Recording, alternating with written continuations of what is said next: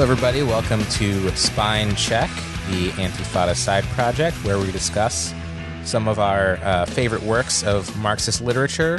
And today we're going to talk about something that doesn't have a very big spine to bend Value, Price, and Profit, which is a pamphlet. I actually got it in pamphlet form at a flea market, It's so beautiful. uh, put out by international publishers with a little secret note in it from uh, a, a member of the CP to A, a uh, prospective cadre leader or something like It's that. a, it's a letter from a, uh, a teacher. It looks like maybe a radical on the UFT.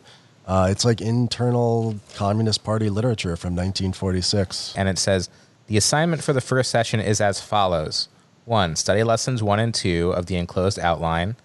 Uh, two, nature of capitalism, pages seven to sixty-six, and then that's crossed out, and it says value, price, and profit, pages twenty-nine to thirty-seven. Wage, labor, and capital, chapters two, three, four, and five.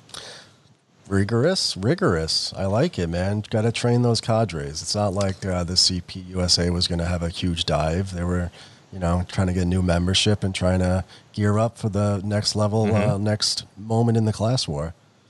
And so, to discuss value, price, and profit, we are really excited to have the hosts of the hottest podcast in Marxism, I'd say number one with a bullet. uh, Reel Abstractions. We have Edward and Cordelia. Thank you for joining us. Thank you for having us. Hey, yeah, thanks. So, to start off, why don't you just tell us a little bit about yourselves and the show? Oh, okay. Um, yeah, I mean, we we kind of just decided that we were gonna do a podcast after a thousand people told us that we we had to, um, and we we got together. We did. We recorded one episode, and and we pissed the right number of people off to where we decided to just kind of keep going with it. Hell yeah. And uh, for whatever reason, now we're here, and um, looking forward to the discussion actually. Because I don't know about you, but the copy I have has actually a misprint on the spine too, which makes it extra special. Oh, It yes. says it- capsule. an extra check on that spine. You got to check the spelling too. At home, if you're listening, check the spelling on your spine as well. Tell us a bit about what you guys do on Reel Abstractions. Like, what do you cover? Uh, what's the gist of it? Yeah, um, you guys have been very generous in um, plugging it on Twitter. Um, certainly been a, a big help to us in the fledgling days. Um, as Edward said, basically, you could say we just started it out of like noblesse oblige. Uh, we- we don't have anything particularly to say. um, but I mean, I don't think that stops us. No, I think you do great with it. We we Yeah, uh, we uh, had a great uh, introduction before the show into uh, Sraffa. You, you deal with a lot of Sraffa. You're not Sraffaists, but like it, it's very much in your wheelhouse, right?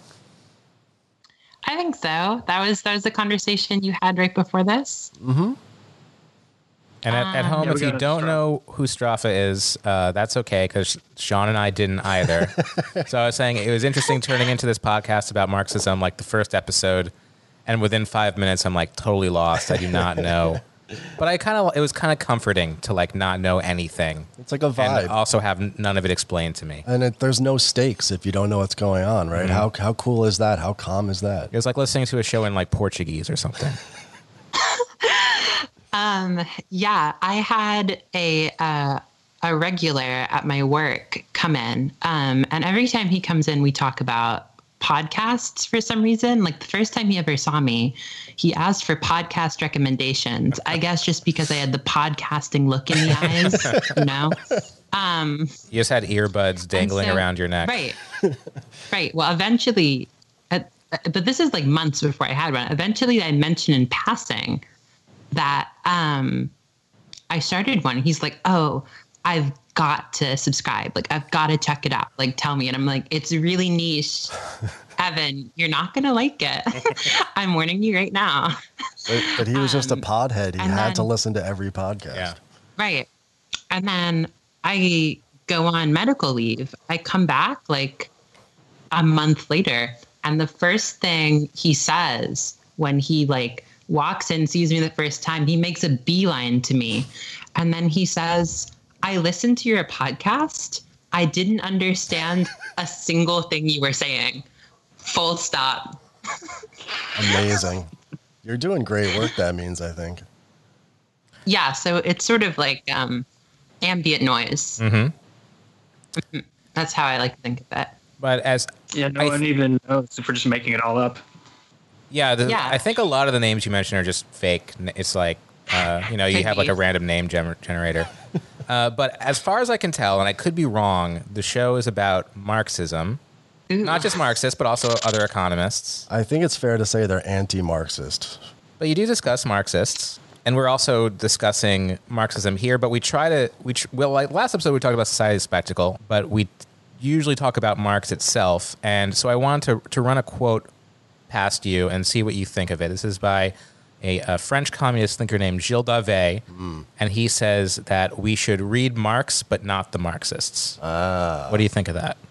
Yeah, I mean, I my thing is is is when we kind of, I mean, that's the that's the famous Marx quote that we go to all the time. Is you know, I'm not a Marxist. Is the zinger I usually pull up, which is of course always sort of ironic because it's not just I'm not a Marxist, but it's the Marx quote saying I'm not a Marxist. So it's it's always tended kind of to uh, to piss people off a little bit, but also I think we mean something sort of substantial by it, which is that there's uh, the Marxists, I think, have, have done a really bad job, not just of interpreting, you know, the world or whatever, but also just interpreting Marx, and that we take Marx's critique seriously enough to where we kind of want to cut through the bullshit, um, which doesn't make us, you know, no bullshit Marxists. It just makes us, I think, in a sense, not Marxists. Yeah, well, um, Edward's thing is that um, he's a Marxologist but not a Marxist, and then I'm neither. Oh, okay. Um, I'm a I'm a communist, and I would make the claim that that sort of involves going through Marx to a certain extent. Um, but I don't think it entails um, stopping with him or uh, conceding anything to him before subjecting it to the same sort of ruthless critique we would anything else. So going back to something you said before, when when we're talking about uh, the bullshit that you're trying to cut through, and I had an image of that Trump flag that says Trump, no more bullshit, and we can just replace Trump with Marx. What's what's the bullshit that you're often cutting through? Yeah, what separates you from Erik Olin Wright, who also was a no bullshit Marxist? Right. Um, I think Edward was doing a sleek, a sneaky little deep cut in that to uh, Jerry Cohen and the Analytical Marxists, um, who, I mean, they're a particular historical moment. You can't let me get into a digression on this because it, it will be at the level of ambient noise for the listeners again. But in a nutshell, um, it, you've got a bunch of these analytic philosophers. Um, well, Jerry Cohen's an analytic philosopher. Then you have like Roemer, who's an economist, and Przeworski, who's a political scientist, all coming at Marxism and Marx through this background of like rigorous theory. And so they encounter like the edifice of Althusserian Marxism, um, like sort of as as it's at kind of like reaching its nadir. Like um, Althusserian Marxism is sort of not really generating particularly interesting or valuable work anymore. Um, and so then these guys say, let's see if we can take Marx's theories and formalize them so that we can say things about them. Um, we're not admitting any theological premises. We're not going to solve arguments by saying Marx thought this. Here's a quote. Here's a Marxist.org screen cap. Um, everything's going to be solved at the level of theory. Uh, we're going to treat this the same way we would the things in our disciplines.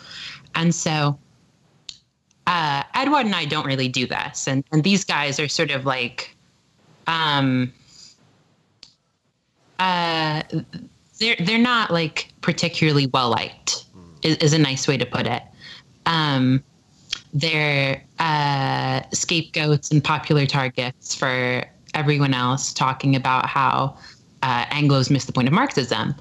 But what we are interested in, I think, is looking at Marx's work as uh, one in a historical critical sense, the same way you see people attempt to uh, reinterpret uh, other texts in light of um, the particular context through which they were written. Um, and this is something I think Edward excels at. And then for me, I'm very like into like, what does this do? What's the point of this? And for me, the concrete reason that I come back to Marx and theory and all of this is because I see it as a vehicle towards a specific political end. And so the the value in any of this, um, not to get ahead of ourselves, but uh, is to what extent does it um, make getting from here to there more feasible? What's it doing for the real movement, basically? Um, and so I think Marx is sort of where you've got to start. Nice. Um, but I'm I'm perfectly willing to admit Marx contradicted himself in X, Y, and Z places, and Marx was wrong about a number of things too, like flat out wrong. Um, and I'll be like sneaky about the where those places are, so I don't get dragged on Twitter. but I'm I'm perfectly willing to lose face by saying that like um, at the end of the day, I want communism. Um, whether I can like hitch myself to Marxism mm. as a particular, uh, you could say worldview, as yeah. Michael Heinrich would, or you could say almost in the same way like Kolakowski would secular religion. Well, that's not really uh, my truck. You don't feel the need to drag Marx's corpse across the finish line of communism. Yeah. Um, and in a way, that's almost liberating for Marx because there were all of these rich ambivalences and inconsistencies in Marx's work. And a lot of the tragedy, I think, of the way in which Marxism, and Edward is probably more qualified to speak about this than I am, but the tragedy of the way that Marxism presents Marx is that going all the way back to Engels, who was, of course, he did his best. He was an admirable literary executor. He did as well as any, anyone could. But he purified all of this uncertainty, all of this ambivalence, and all of the and a number of like basically irresolvable problems out of Marx. And so presented these things that were tentative, investigatory, and really like thorny, interesting issues, sort of as, as if they were like a settled matter. Mm. And this both makes our theory less effective um, it introduces inconsistencies and it also makes us not really able to engage with the history of the development of Marx's thought as well. So we're making Marx a living person. I mean that that was not ambient noise to me. That was a really cool answer. Yeah, it was. I think it's a great place to start off with uh, going back in time to 1865. Great year. Civil the, War over. The first international. Yep. Um, and uh, this is uh, what, what was the first international? Really briefly, Sean. Oh, the first international, the International Working Men's Association, was uh, the first attempt at creating an international working men's association. It was the first like explicitly uh, working class political body. It existed in Europe. Um, it uh, was not very particularly particularly successful. Uh, I forget what year it fell apart in the 18 later 1860s. There was a big split with Marx and Bakunin. You really put me on the spot here, but uh, yeah, basically it was like it was the first international. We've all heard of the first and the second, the third and the fourth, and maybe the fifth international. This was the first attempt at creating an international working men's party. There's a bunch of socialists, socialists um, of yeah. different tendencies. What came to be called anarchists were mm-hmm. also in it. Oh, let me say too, um, as I think about it a second, it was it was a very inchoate sort of organization, right? So the context of, of value, price, and profit is that Marxism, you know, was not dominant in this. In fact, there wasn't any Marxism really at this point. Marx was just a guy in this group, albeit a brilliant and charismatic one. But it was a time when the working class movement, the real movement, and also the organized movement was trying to find its feet both uh, politically and theoretically, and also on the shop floor. So a lot of the dogmas that have been handed down to us were very much in, flux, in flux, flux in that time, and uh, people were arguing and debating about what the best way to make you know working class power reality mm-hmm. across Europe. And uh, in 1865, when this was written, there was a uh, a quote unquote epidemic of strikes in Europe and uh, the central demand of these strikes was a, a, call for a rise in wages. And so this guy, John Weston, who was a Ricardian economist, Ricardian socialist, and a workers' representative, he comes to the general Council, the First International and he says, look, wage increases are actually not good for the working class. Bad, actually. Uh, trade unions should not fight for a higher wage because if workers get a higher wage, then the price of commodities are going to go up and workers will be able to either buy less or other workers are going to have to take a wage cut. And so uh, Marx sees that he's he's submitted this this thesis, and he's like, "Oh, I'm gonna fucking roll up my sleeves and own this guy." oh yeah, does he ever? Holy shit. and he's writing Capital at the time. He's writing, uh, I, I assume, what will become Volume Three, because he actually wrote Volume Three first, if I'm not mistaken. And uh, so, the way that I read this, and the why why I kind of wanted to talk about this, is because I saw this as like kind of a a very clearly put and simple schematic for what would become the the breadth of Capital Volume One through Three. And so maybe we'll get into whether uh, that that's the case or whether this is like a good, uh, you know, maybe replacement uh, for capital or supplement to it. But people generally talk about it as like a good introduction, maybe. Yeah, and it was unpublished in Marx's lifetime. I think only in the early 20th century was this transcript of this speech found and um, and given out into the world. So it was kind of a for- forgotten document until a, a certain point in time. And put out Overshadowed. by his uh, daughter, Eleanor Marx Aveling. There we that's, go. that's his daughter, right? yeah. Uh, anything you want to add before we get into uh, Marx owning John Weston? I, I totally agree with your take as far as uh, the timing. Um, 65, he was finishing up his manuscripts for uh, what was intended to be the the bulk of, and what Engels ended up using for the bulk of, of the book three, the volume three. Um, and, you know what he published as volume three. Um, I I it has been used as an introduction. It was it had the appeal, and um, Eleanor even said this. You know, it's, it's popular, so it can it can be used for for these kinds of things where we just give it to the workers and it's accessible and all these kinds of things. And it was delivered, you know, for that purpose. Obviously, with that in mind.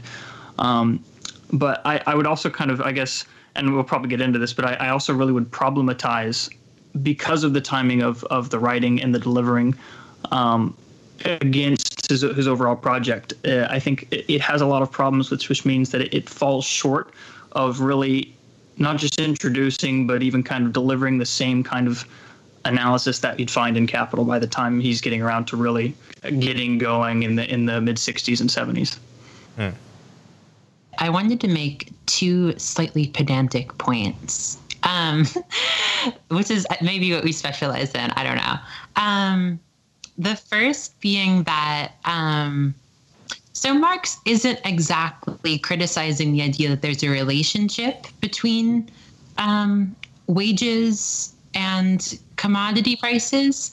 He's sort of what he's criticizing is this particular idea, which I think honestly, not even Ricardo would agree with, that there's zero sum. So you see um, uh, Marx criticizing the idea that a particular um, rise in wages has a corresponding and equal in magnitude rise in the product uh, in the prices of commodities which uh, reproduce the standard of life for workers.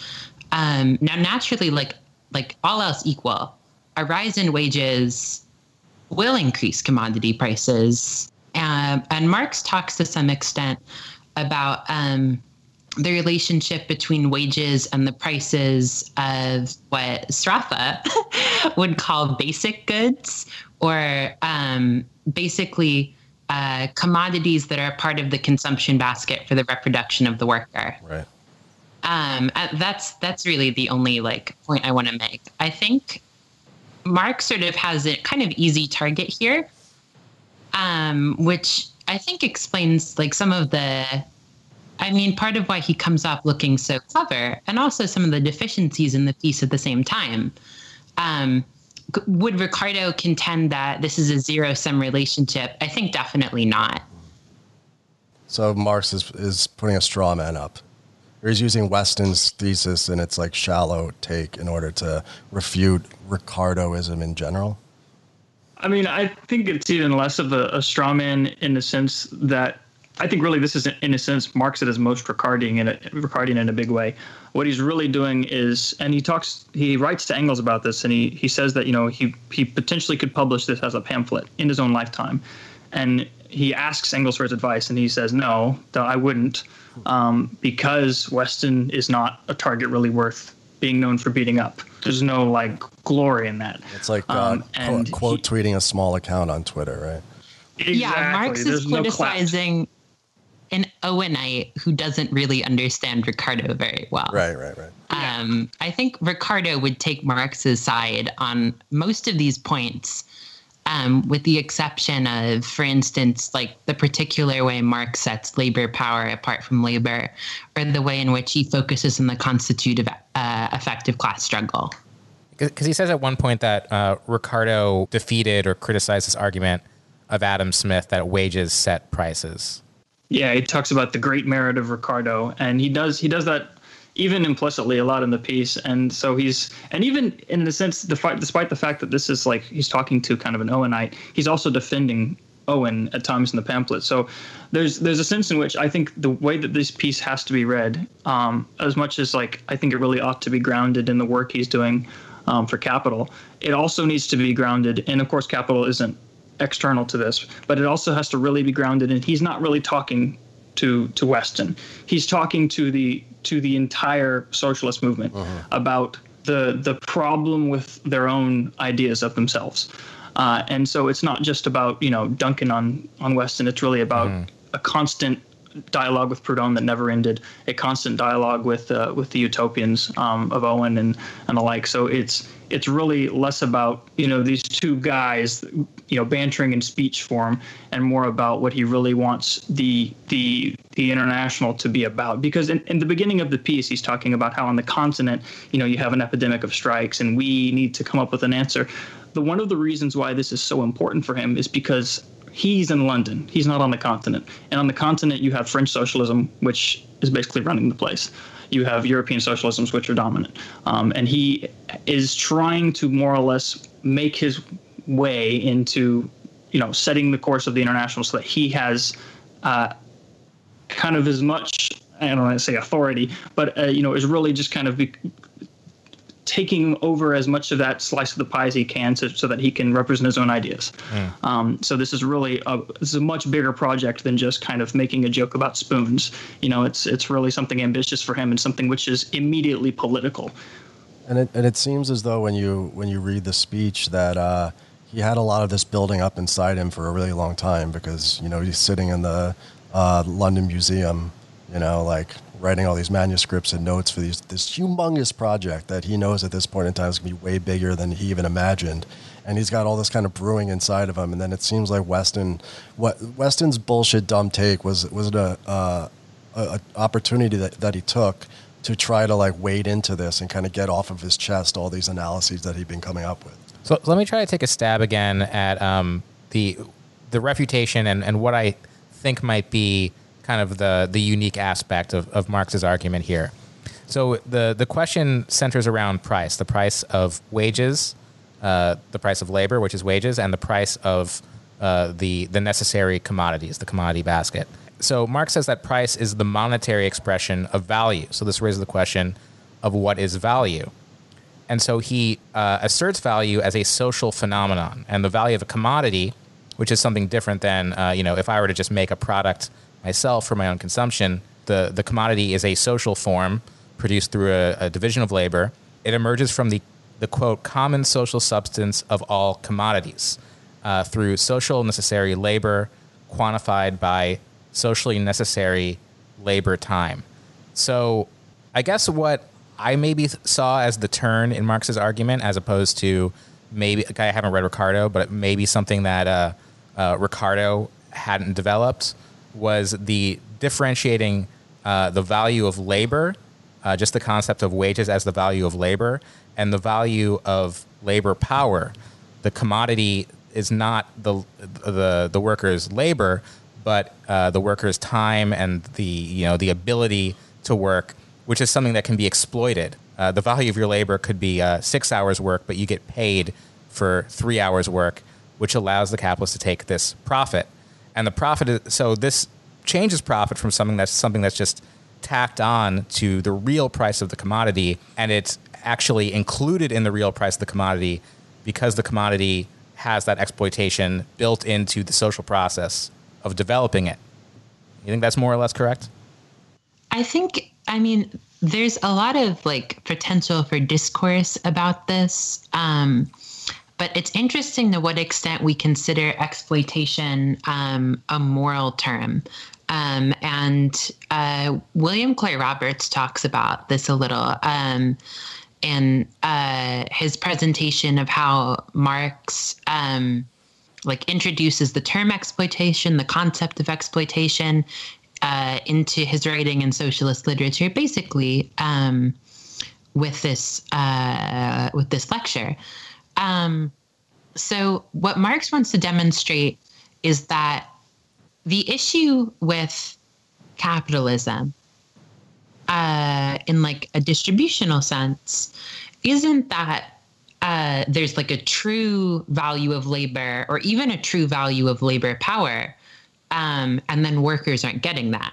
It's nonsense. Workers are getting that. They're getting, uh, like, in the long run, um, pretty much exactly what their the value of their labor is worth. Of course, Marx brackets it in this piece, and he says, "I'm just being popular." Um, the phrase "value of labor" is meaningless. I mean, value of labor power. But semantic differences aside, he says workers are getting what the value of their their labor power actually is. And we can see this in the sense not just that there's like competition between employers and proletarians, um, and not just in the sense that it's subject to the same market prices as any other commodity, but we can see that uh, labor power is reproduced by all of these other objective uh, sorts of commodity production. It's reproduced by a particular basket of commodities um, in the same way that other commodities are. Like, like it is food and shelter and special clothes. in that sense. Right, exactly. So, in the sense that we value any, in the sense that any commodity has a value, and in the sense that its price doesn't systematically diverge in a particular direction from its value, um, which Marx also says here it doesn't, uh, we can say the same is true of uh, wages as, as, the value of labor power. Workers do get that. Um, the the trick is that he dem- tries to demonstrate here how, in spite of the fact that workers do get the value of their labor power, um, you wind up with a uh, capitalist production process which produces profit that lets capital continue to expand. Um, and this is the thing that he thinks um, is the real like innovation over uh, Ricardo. Um, I have like mixed feelings about that, but I'll let someone else jump in. Well, I guess just to, to put a capstone on the argument so we can get into some more of those other questions, uh, he summarizes his argument in three three ways. He says, firstly, a general rise in the rate of wages would result in a fall of the general rate of profit but broadly speaking, not affect the price of the commodities, which I, I basically read to mean like if you successfully have a, a struggle over ra- raising the wage, the capitalist will take the hits. He says, secondly, the general tendency of capitalist production is not to raise, but to sink the average standard of wages. And thirdly, I want to talk about this uh, a little bit later. Trade unions work well as centers of resistance against the encroachments of capital. They fail partially from an injudicious use of their power they fail generally from limiting themselves to a guerrilla war against the effects of the existing system. Instead of simultaneously trying to change it, instead of using their organized forces as a lever for the final emancipation of the working class, that is to say, the ultimate abolition of the wages system. And Marx says early on that there's a, a deeper truth in Weston's argument, which I, I, wonder if that question is that if we're, we're fighting only for a, an increase in wages, only for the betterment of working conditions and a, a better standard of living for workers, we'll only be fighting the effects and not the causes. Yeah, I think that's kind of what he means by that, and he's he's pointing in general to. I mean, he's trying to be overly friendly too, right? He he the very beginning, he's like, you know, first let's kind of commend him for coming out with an opinion which is unpopular in the eyes of the working class. So he's trying to be very civil with this, uh, despite the fact that it's still uh, an extreme dunk. Um, but I think that's really what he's pointing to is kind of saying that at the end of the day, these kind of particular, you know, theoretical concerns, even they, they are practical political concerns, um, are still short-term kind of guerrilla fights over, you know, the battles but not the war. Um, and I think he still kind of assumes that everyone in the room is going to agree, or or ought to agree, that there's something bigger than just you know higher wages, you know, bigger cages, longer chains, kind of thing. Let, us ask some some questions that we have about this text uh, to our guests. and one that I have is um, when he's defining value, he says, uh, "What is the common social substance of all commodities? It is labor." To produce a commodity, a certain amount of labor must be bestowed upon it or worked upon it. And I say not only labor, but social labor. A man who produces an article for his own immediate use, to consume it himself, creates a product but not a commodity. As a self sustaining producer, he has nothing to do with society, but to produce a commodity, a man must not only produce an article satisfying some social want, but his labor itself must form part and parcel of the total sum of labor expended by society. It must be subordinate to a division of labor within society. It is nothing without the other divisions of labor, and on its part is required to integrate them. If we consider commodities as values, we consider them exclusively under the single aspect of realized, fixed, or if you like, crystallized social labor. So I think a lot of questions that maybe people who read Capital along a, Heinrich's lines have is this idea that it, Marx is critiquing political economy. He's critiquing the labor theory of value. Uh, but here I wonder if this isn't such a, a strong refutation of it, and it, it, it is in fact understanding value as something that is social but uh, very strongly determined by the, the form of the commodity and commodity production. Um, I don't know if this, if Heinrich, for instance, would really take issue with anything you were saying, um, because nobody would repudiate the idea that Marx had a theory of value. Um, and also uh, to focus in on that passage a little bit, um, I think we can say like two interesting things about it. Um, one is that um, if we consider commodities as values, we consider them exclusively un- under the single aspect of the, the, the uh, crystallized social labor. Um, this is necessarily uh, a partial way of viewing commodities. Um, like Marx isn't saying, I'm presenting a theory of the commodity and the commodity form. Um, and when you open capital for this reason, uh, we began by seeing uh, a text about the dual character of the commodity. Um, the commodity isn't considered just as value, it's also considered as a use value. Um, it's it's a, a, it's a thing um, which presents a particular use. And Marx goes to some lengths to say that without this use, um, without the other side to it, there couldn't be a commodity. And for this reason, you encounter things that have prices but not values. Um, they they lack the other the other dimension. Um, and the other interesting thing I think we can say about this is that although Marx definitely is doing something that resembles political economy here, um, the social dimension of this labor, of socially necessary labor time, is a pretty big departure from anything that uh, past uh, political economists were talking about. Because, well, first of all, there can't be crystallized social labor in isolation from the system of general commodity production, which determines um, what labor is and isn't socially necessary. Um, the value isn't just how many hours did I work, um, plus how many hours were invested by such and such process, as you can read out of Ricardo. And it wasn't, and the value also isn't component parts you know, something from land, something from capital, something from labor, as Smith might have. Yeah. Uh, it's socially determined by a techno by a technological process and by these um, social conditions of production. Like it can't have value outside of this whole system encompassing it, which determines specifically at any point in time the ever fluctuating amount of labor which is socially necessary, which changes as there are new production processes, new technologies, all of that.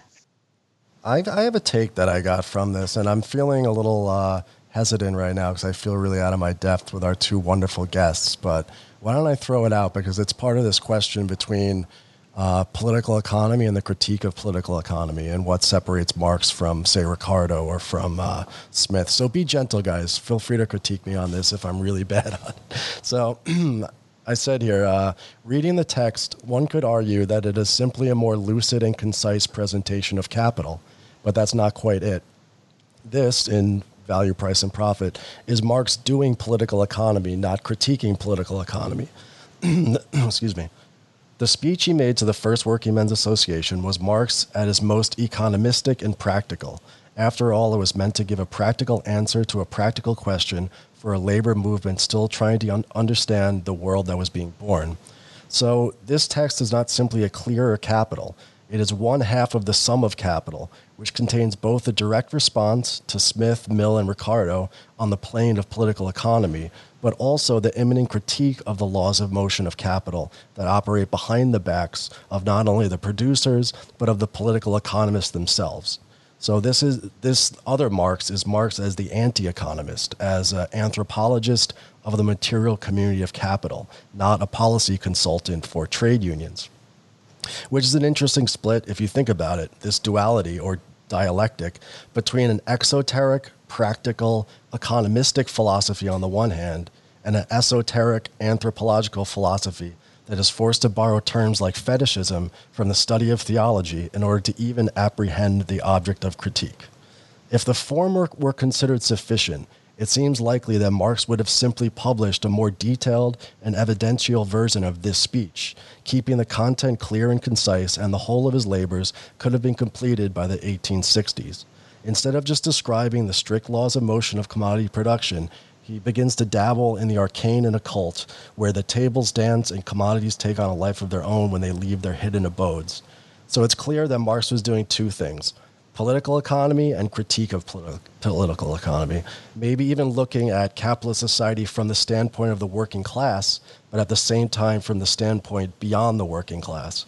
I think that among other things, this was Marx trying to not merely explain the complicated workings of value, but also expressing why it is so hard to see the true workings of exploitation, that there is something mystifying to capital itself that can only be explained by way of analogy, and whose workings can only be expressed in form determined processes, not tons of iron or coats of linen.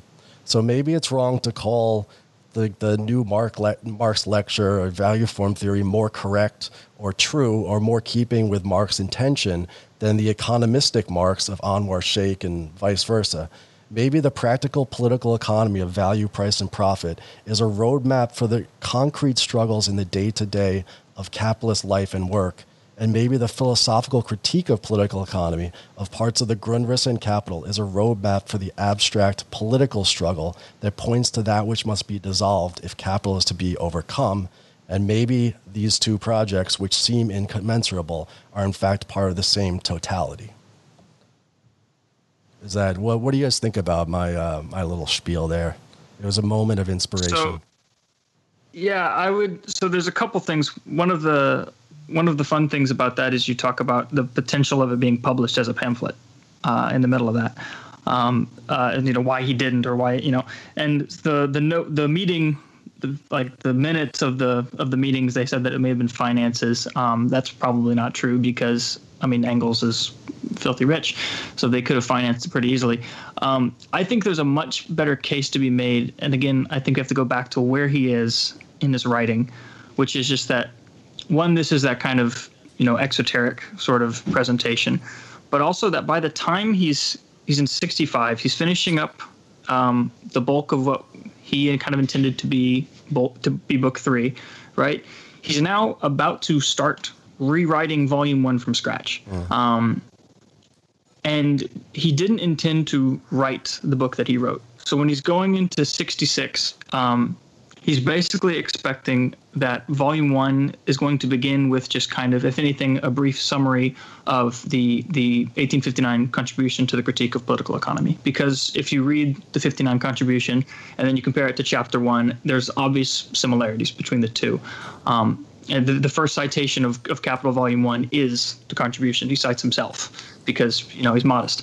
Uh, so it's kind of it's when you think about what he's doing in his in, intellectual development uh, and the fact that he felt the need not just to revise it for the publication of of, of the first edition, uh, which he then you know had to add like an appendix of the the sort of a popularization of the value form section, but then to have to reinsert that appendix uh, into the main text for the second edition, and then to have a French edition, which he thought was even more scientific in some aspects than the earlier two editions, which he'd released in German. So the text that we read today, and comparing it to, especially to the speech in 65, um, but also, of course, the text of Volume 1 in 67, is that there's just such a gap, such a change in his life that he's undergone in terms of his thought that as jarring as it is to go from 65 to a text that we associate with 67 and say, you know, how did he go from, you know, exoteric, popularized conceptions uh, of a very Ricardian style to this sort of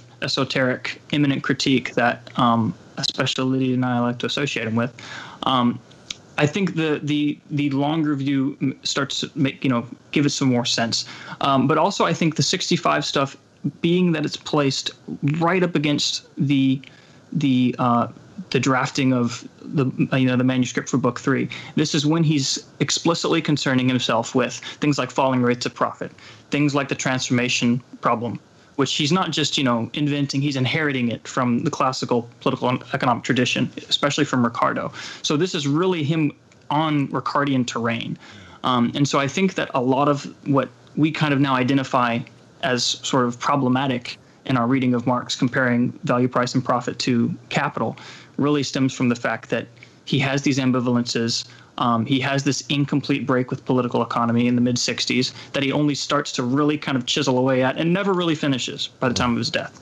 He, he by by the time he's a, year or two from his death, he was writing that he wanted to actually start the whole thing from scratch. He wanted to totally revise Volume One, for a third edition, which he never got to do, uh, or for a fourth edition. He was going to have a third edition with minor changes, and then he wanted a fourth, completely revised edition of Volume One, and he wanted to start volumes two and three from scratch. So this is not a finished project for him.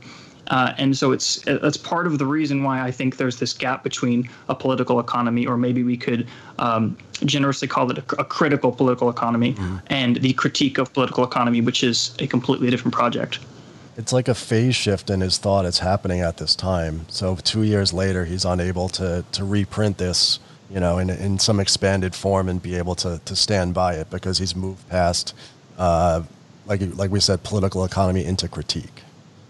So is that not wrong? Am I kind of right about that? Well, Sean, what I really liked about what you had to say is that there there is this aspect of Marx uh, of Marx and you know the Marx Marxists that follow that point to how difficult the problem of what it means to fight capitalism is. Uh, how, and you, you could pose that question in a way that ultimately makes it feel very futile. And I think maybe Marx saw an inkling of that in Weston's argument when he, when there's this wave of strikes, like the workers are you know uh, are are moving all over the continent, demanding higher wages and an economist says, well, wait a second, maybe that's not good. And, and, and you get that, you know, ultimately in trade union consciousness when trade unions will say, well, what's actually best for the working class in this instance is austerity and a wage cut. And if we really want working class power, we need to be part of this broader, healthier economy. And Marx is really, you know, I think his, you know, at the core of everything he's doing in economics is fighting against that and trying to be on the side of workers' struggles, however limited they might be. Um, so he is trying to square that circle of just you know the problems of this concept of an economy that's sort of like self-regulating um, and and a, and a, closed logical circuit, and the often irrational and chaotic uh, actions of the working class. So I think I liked your hot take. Um, I thought it was interesting. Um, and I will raise you a hot take of my own. Please, please, please do Um, it for the first time on the podcast. That would be incredible. Yeah, well, this is sort of a semi a semi novel hot take um, in response to this, but I would say the things that make Marx's theory of capitalism logically adequate to the logic of capital are ironically also things that uh, limit what we can do with it predictively. Um, so this is sort of the challenge I'm going to pose to you.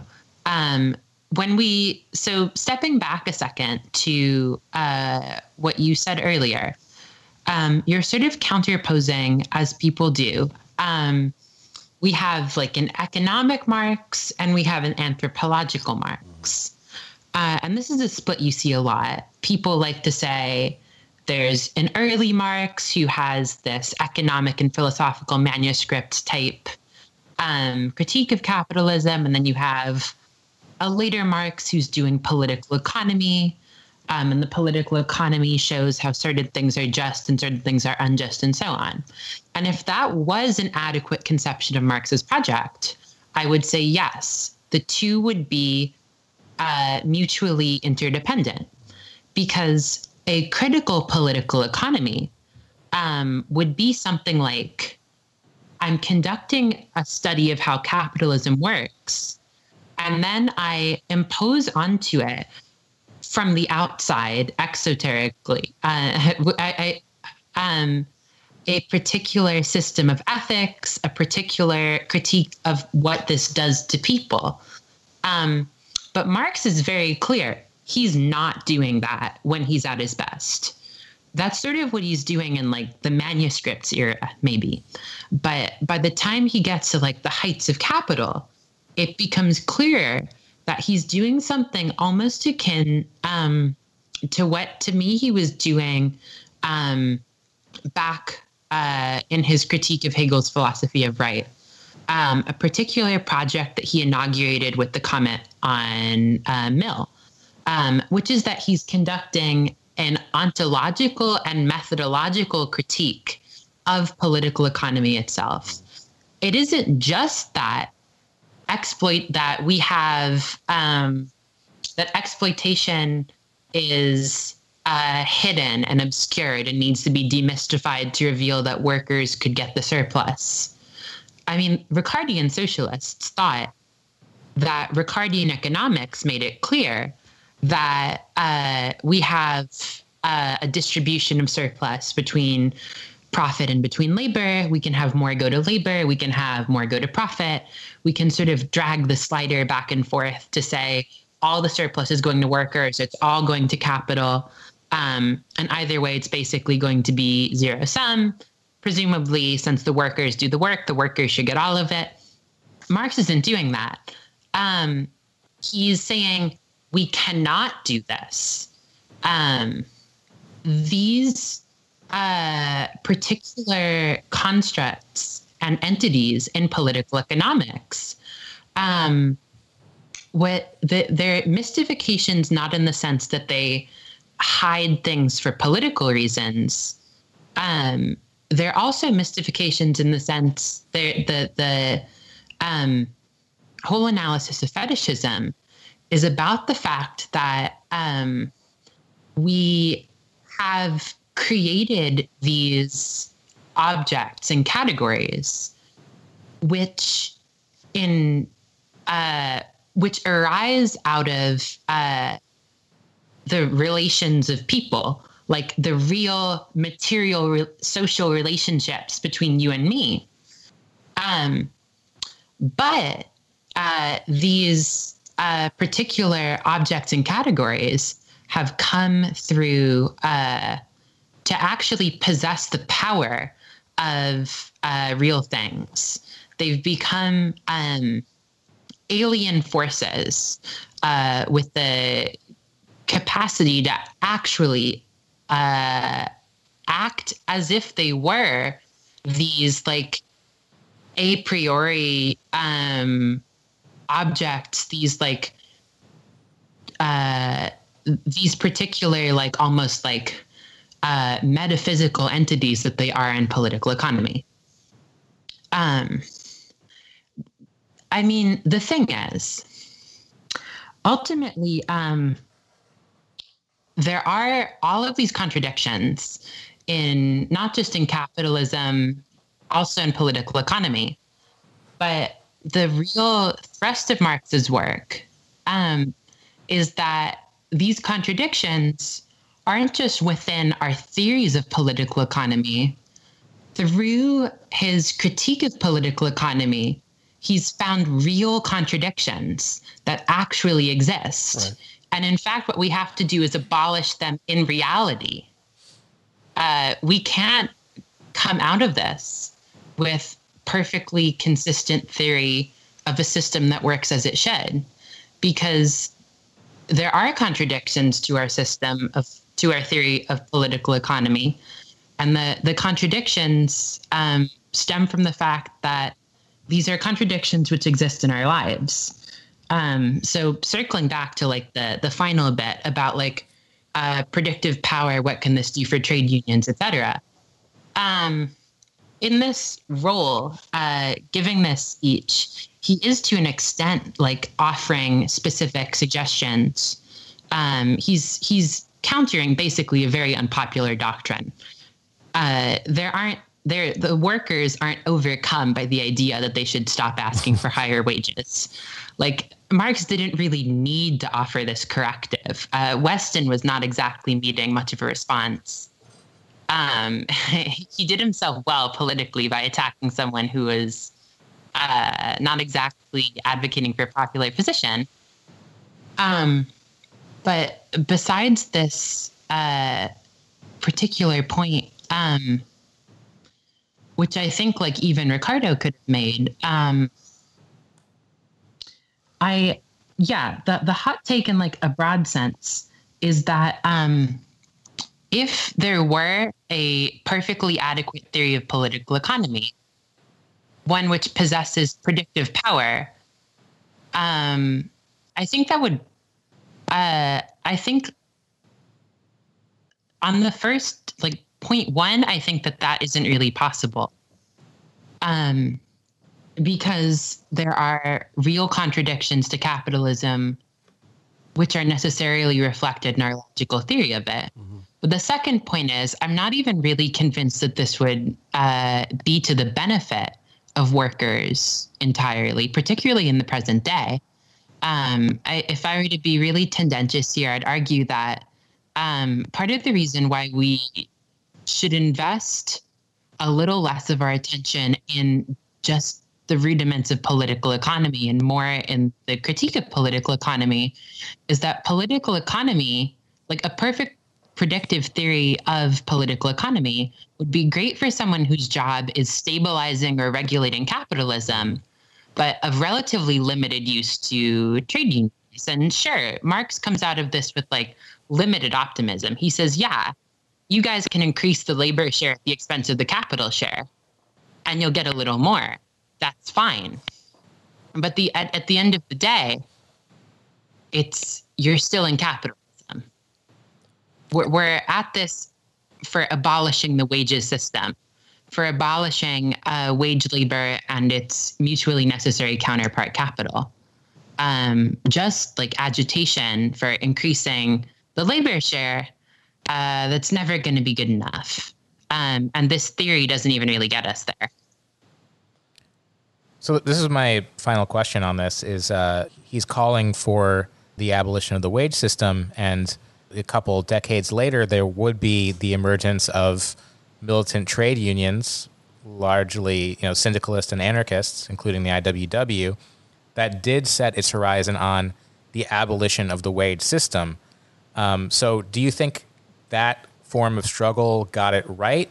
Or do you think they're still missing something about the deeper critique of not just wages, uh, but value itself? I would say that I think he's, again, like this has to be kind of grounded, right? Is that on the one hand, it's it's really less about making the particular points, which I think he feels everyone in the room more or less not only should agree on, but uh, like we've said, it was, it was an unpopular position. It's not like he really had to do this.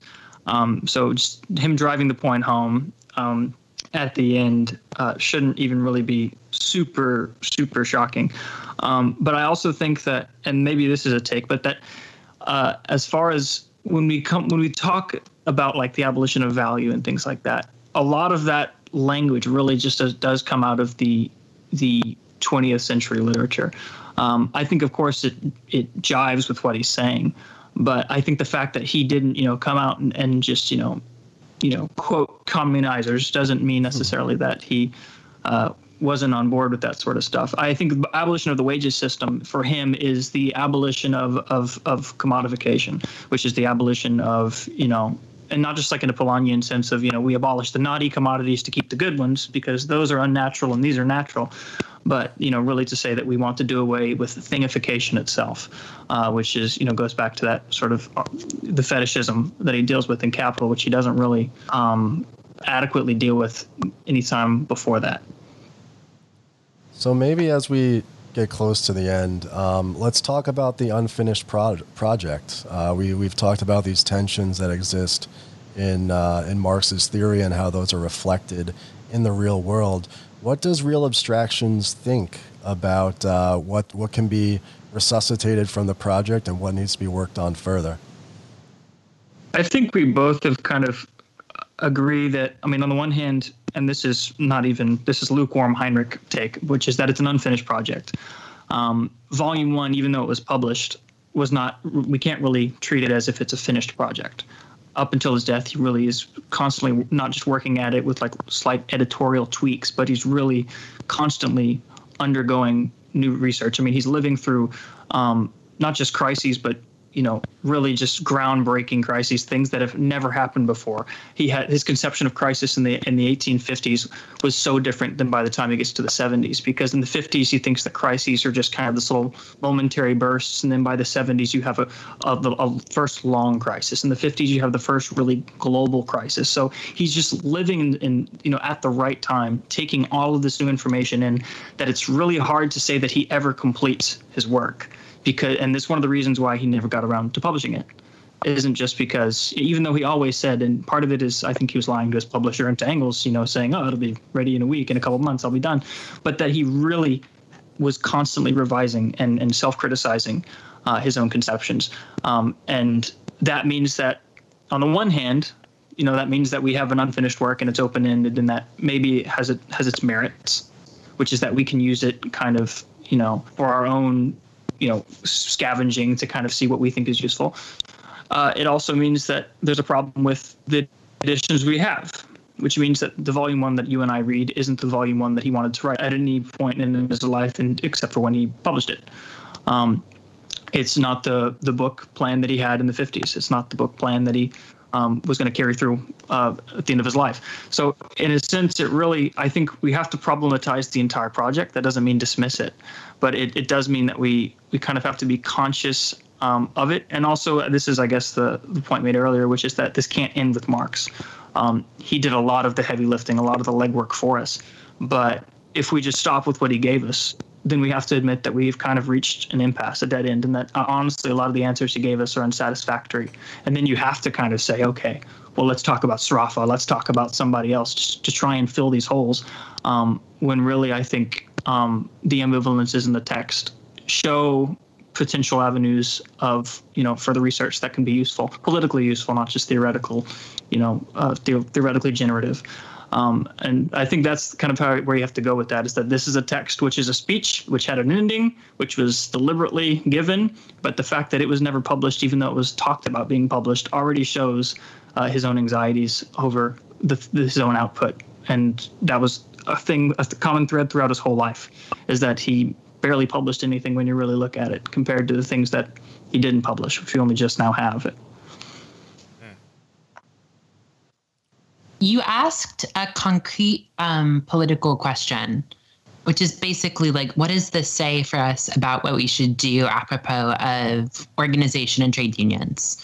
Um, and I think this actually presents, and I'll be brief, uh, a really good example of um, a place where we should consider what Mark said, and then we should consider maybe what we can like pluck out of history. Um, and Marx for the in the in the uh, large part, I would say, and this was generally vindicated. Like there seems to be good evidence that uh, labor unions um, and strong worker organization can increase the labor share um, at the expense of the capital share. Um, and that this is like by and large a good thing. You don't experience rises in um, commodity prices equal to the additional income workers are getting, of course. Um, but also, there's a certain pessimism you can pull from this also. Um, because you, it seems like uh, we're arriving at a, like, there are all of these societies with tons of organization, sectoral bargaining, a very, very high labor share. Um, and in a way, this actually is sort of ambivalent for us uh, as communists with a specific political project. Um, and for me, the failure of the Meidner plan in Sweden says something about this. Um, one of the analytical Marxists uh, made a point about this in a book called Paper Stones, um, where he suggested actually maybe it isn't entirely a great thing that we're able to win an increased labor share through all of this organization because it means what Engels calls uh, the the temporary privation of the switch from capitalism to something else is going to be a lot more drastic. Um, the it means that you wind up in a position where um, capitalist wrecking um, can uh, countervail to a substantially greater extent the expropriation of the bourgeoisie.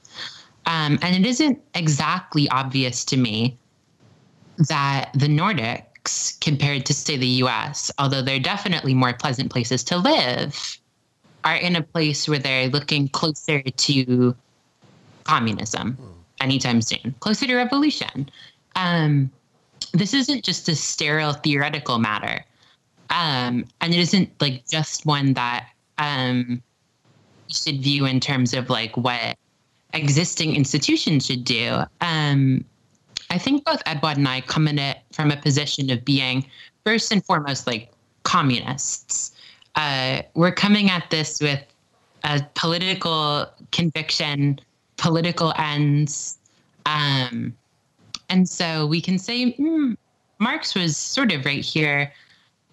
Um, also, it seems like he was sort of wrong in a way that he couldn't really have anticipated and we should look at thinking creatively um, because like the man had no consistent thought on political tactics mm-hmm. throughout his life. Like he was changing his mind like down to last minute.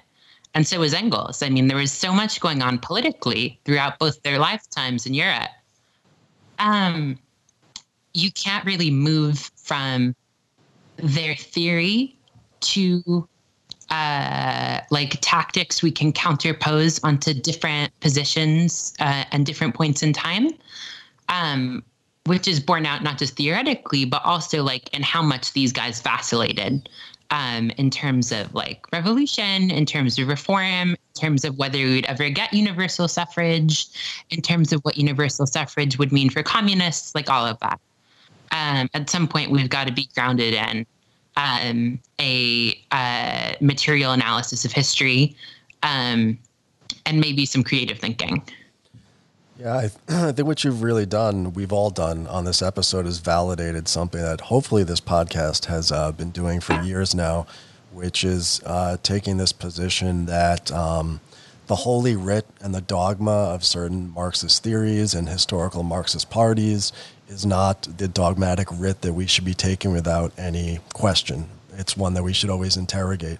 And I think uh, hopefully this episode is one more reason why our listeners out there who consider themselves communists uh, can try to start thinking these through them these these issues, these tactics, these strategies through themselves and understand that in so many ways, in the 150, 160 years since uh, this was published, that uh, there's a whole different world with a whole different class composition. And that while we're given this evolving body of work because people are still working on it. We really have to take it upon ourselves as communists to think critically and dynamically about uh, the world that we're in now and not simply rely on, let's say, a worldview from the past, dogmas from the past that uh, simply try to transpose something that happened 100, 150 years ago onto the present as though there are these sort of eternal tactics or these eternal programs that exist uh, that we can just call, call from history for. Good, Andy? Yeah, weird. That was great. Um, really fascinating discussion. Uh, it was really fun talking about this text with you. I was really challenged. I got to say, I'll just be honest. This was maybe the most challenging show we've done. As uh, we ought to be. As we ought to be. And I can only thank my guests for that, our guests. Thank, thank you for having us. Yeah, definitely. It was a pleasure. Awesome. Thanks, guys. We'll talk to you soon.